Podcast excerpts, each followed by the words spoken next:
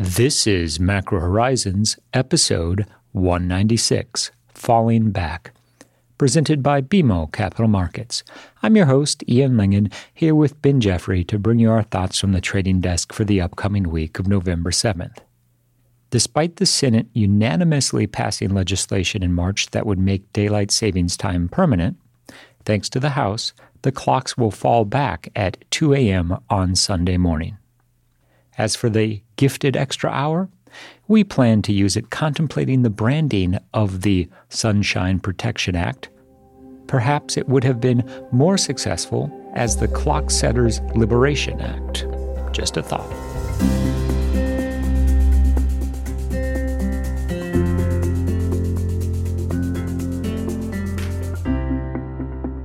Each week, we offer an updated view on the U.S. rates market and a bad joke or two. But more importantly, the show is centered on responding directly to questions submitted by listeners and clients.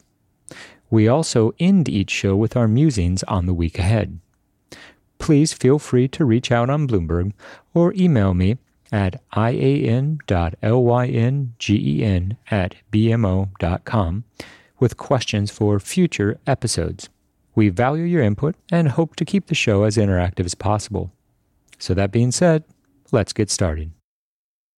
In the week just past, the Treasury market received an array of tradable fundamentals to guide the overall direction of U.S. rates. The biggest input was the FOMC meeting. The FOMC increased the target rate by 75 basis points, matching market expectations and bringing the upper bound to 4%. When we add in the effect of the balance sheet runoff, this gets policy rates to, let's call it 475. Certainly well into tightening territory, but Powell made it very clear that they're not done yet. Expectations are now for another 50 basis point rate hike in December, followed by 50 basis points in February, and capped by 25 basis points in March. We'll make the observation that there is a lot of economic data between now and February, we'll have not only the inputs from the consumer price series, but we'll also have better context for the overall pace of real GDP growth in the fourth quarter. Recall that while Q3 headline GDP printed at 2.6%, which is a solid showing, the bulk of that was a function of the contribution from positive net exports. And when we drill down to the final sales to domestic purchasers, which is essentially a version of core GDP, for lack of a better phrase, what we saw was a very benign half a percent increase on a three month annualized basis. So, something to be concerned about as we contemplate the health of the overall consumer, and the pace of consumption as the fourth quarter unfolds. We also saw the October non farm payrolls figures. Headline NFP increased 261,000. This was comfortably above the consensus, which was 200,000. We also saw average hourly earnings gain four tenths of a percent on a month over month basis and that was slightly above the three tenths of a percent consensus. However, the year over year numbers decelerated from 5% in September to 4.7% in October. This was as forecast. More notably, however, we did see a decline in the household survey number of jobs. The household survey saw a reduction of 328,000 jobs. Now, we've only seen three negative household jobs prints since the pandemic hit the data in the middle of 2020. Now, all three of those have been this year. And historically, when there is a divergence between the establishment survey, i.e., headline NFP, and the household survey, that tends to mark an inflection point for the overall health of the labor market. That said, labor force participation is notably low this cycle, and the unemployment rate, while it did increase from 3.5 to 3.7%, is still very low by historic standards. Our biggest takeaway from Friday's BLS data was that nothing contained within the employment situation report would influence the Fed in either direction. This means the Fed will retain flexibility between now and the December meeting as it relates to the 50 or 75 basis point rate hike debate. Moreover, at the end of the day, it comes down to the direction of inflation and whether or not there's a more material contraction in the overall pace of growth. Well, going into the Fed meeting, the market was unquestionably looking for Powell's pivot, an acknowledgement that the committee has delivered a massive amount of tightening, and the time has arrived to take a step back and evaluate the tightening that's already been delivered.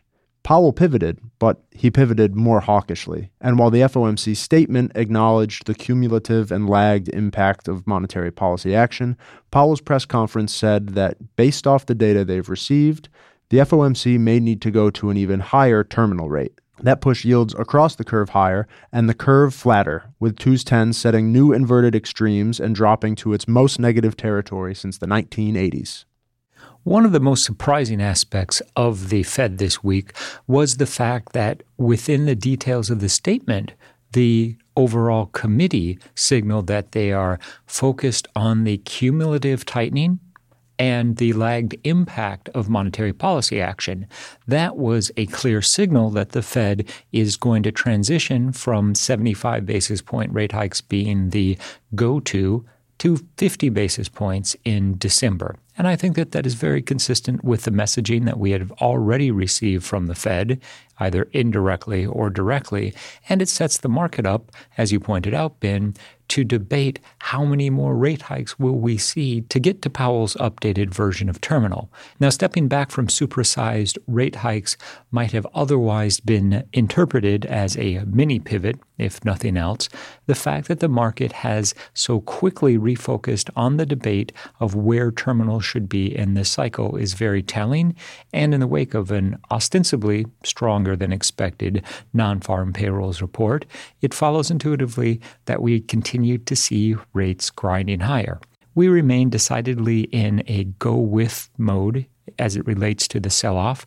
Higher rates driven by monetary policy expectations have proven the path of least resistance, and this isn't an environment in which we see any upside in fighting the trend, at least not yet.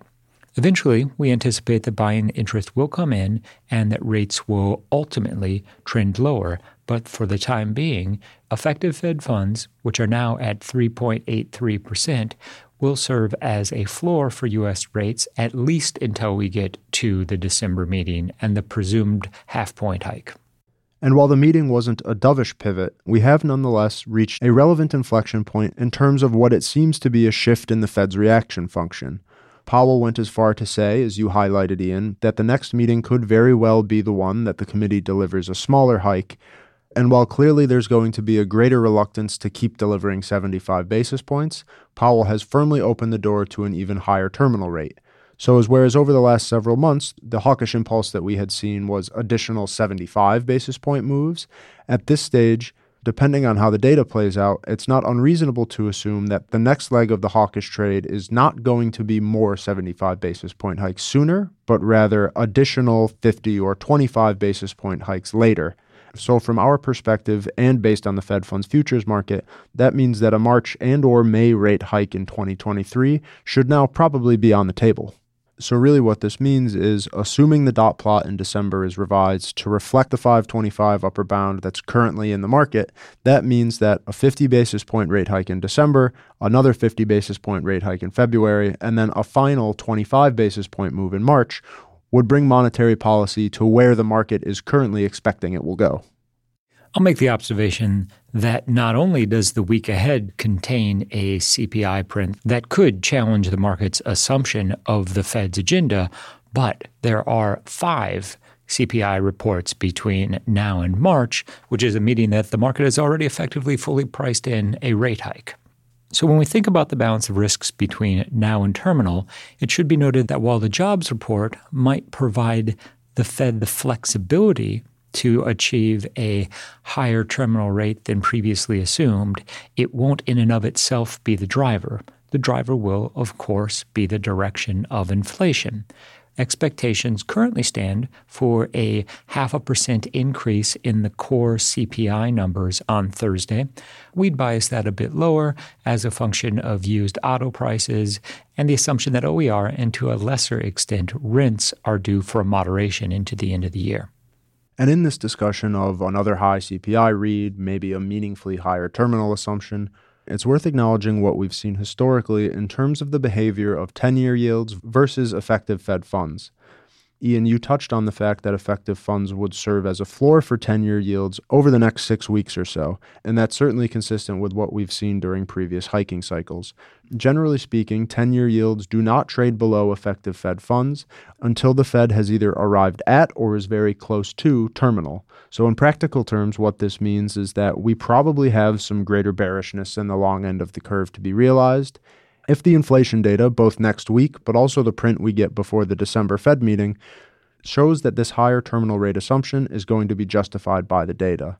Now, as with so many aspects of this cycle, the one nuance that makes this time different during history is just how fast everything has played out, and this means that the economic data runs the risk of deteriorating even more quickly, which, in terms of the discussion on the funds tens inversion, means that it could happen earlier this cycle than we would have seen historically. I'm actually targeting the 14th of December as the first inflection point to test that hypothesis. That's when we get the extra 50 basis points that we've been discussing in policy rates, and that would put effective Fed funds at 433. Now, thus far, at least, the cycle high for 10 year yields has been 434, so there's a reasonable debate about whether or not twos will trade below funds by the end of the year.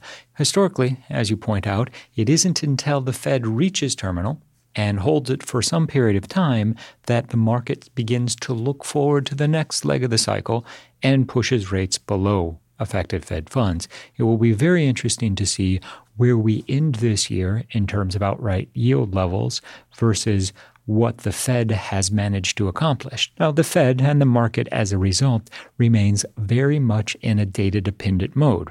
Now, in part for that reason, as we make the rounds and talk to clients, one of the biggest takeaways is that people are not necessarily apathetic to the direction of the market, but they're not as engaged as they might otherwise be in terms of having positions on.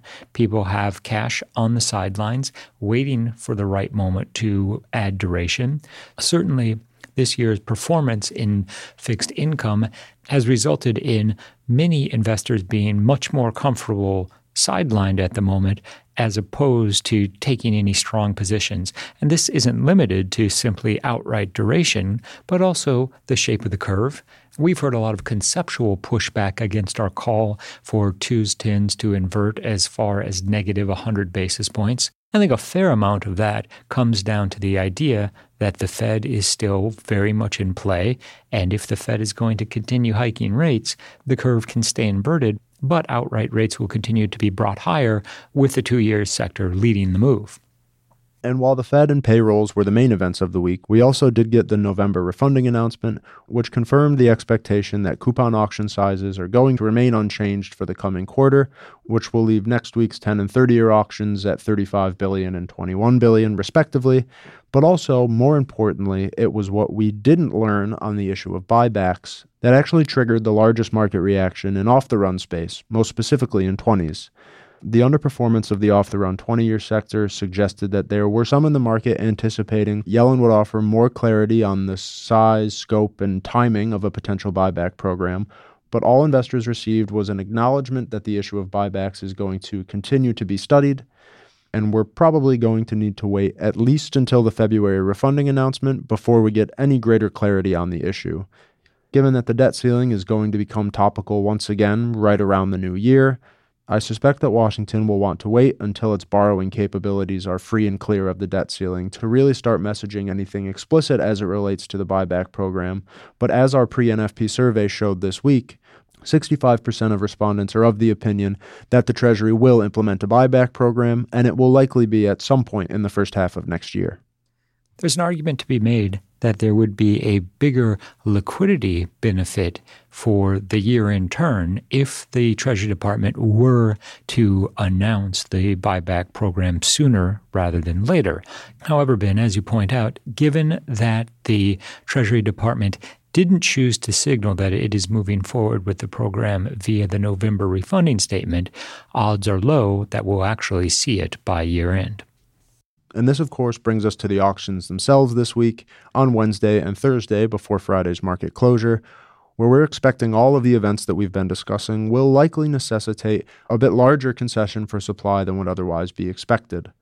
As has been thematic this year, Treasury auctions generally have been a bit lackluster, and especially following Powell's hawkishness, it's not unreasonable to assume that we're going to need to see some larger discount to take down the supply itself.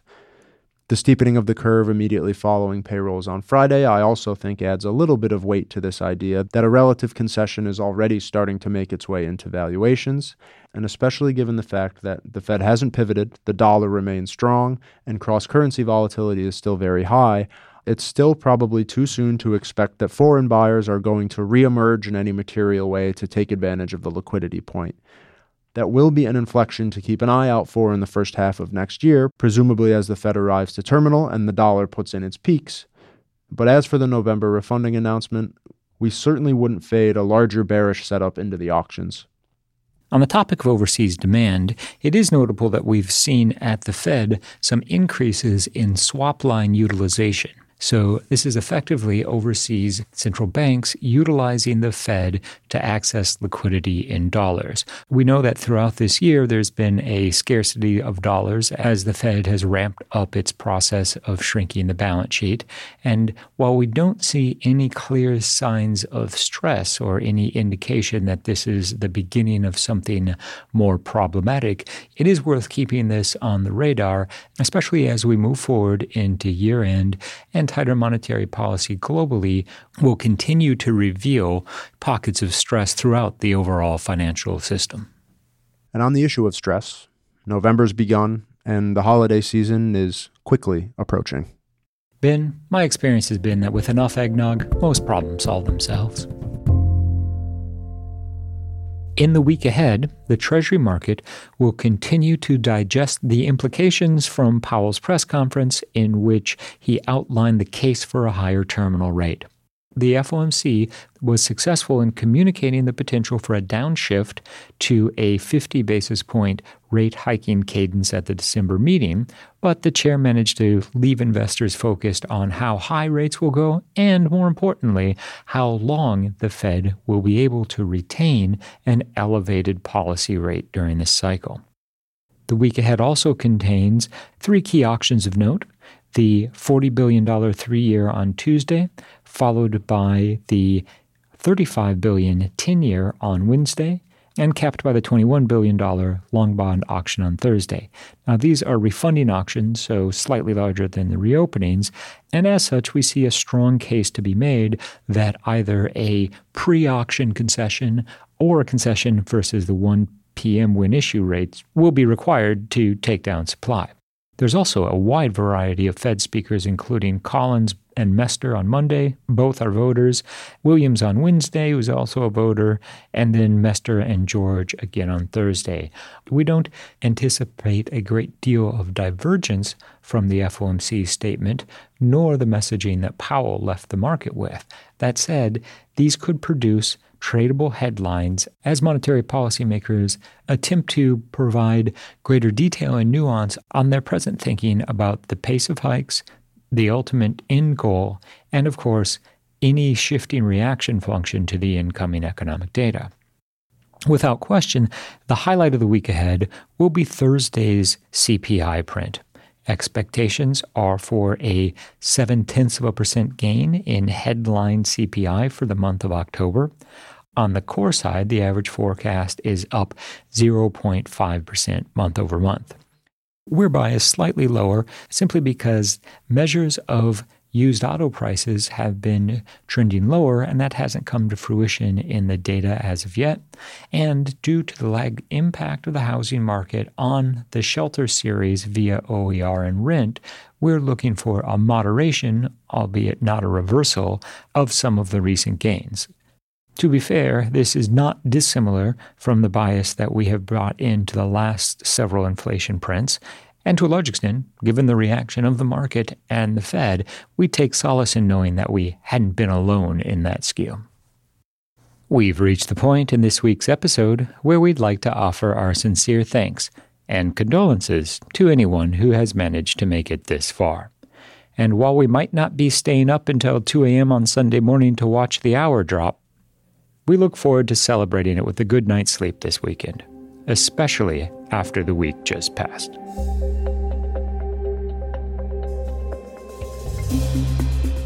Thanks for listening to Macro Horizons. Please visit us at bmocm.com backslash macro horizons. As we aspire to keep our strategy effort as interactive as possible, we'd love to hear what you thought of today's episode. So please email me directly with any feedback at ian.lyngen at bmo.com. You can listen to this show and subscribe on Apple Podcasts or your favorite podcast provider. This show and resources are supported by our team here at BMO, including the FIC Macro Strategy Group and BMO's marketing team. This show has been produced and edited by Puddle Creative. The views expressed here are those of the participants and not those of BMO Capital Markets, its affiliates, or subsidiaries. For full legal disclosure, visit bmocm.com slash macrohorizons slash legal.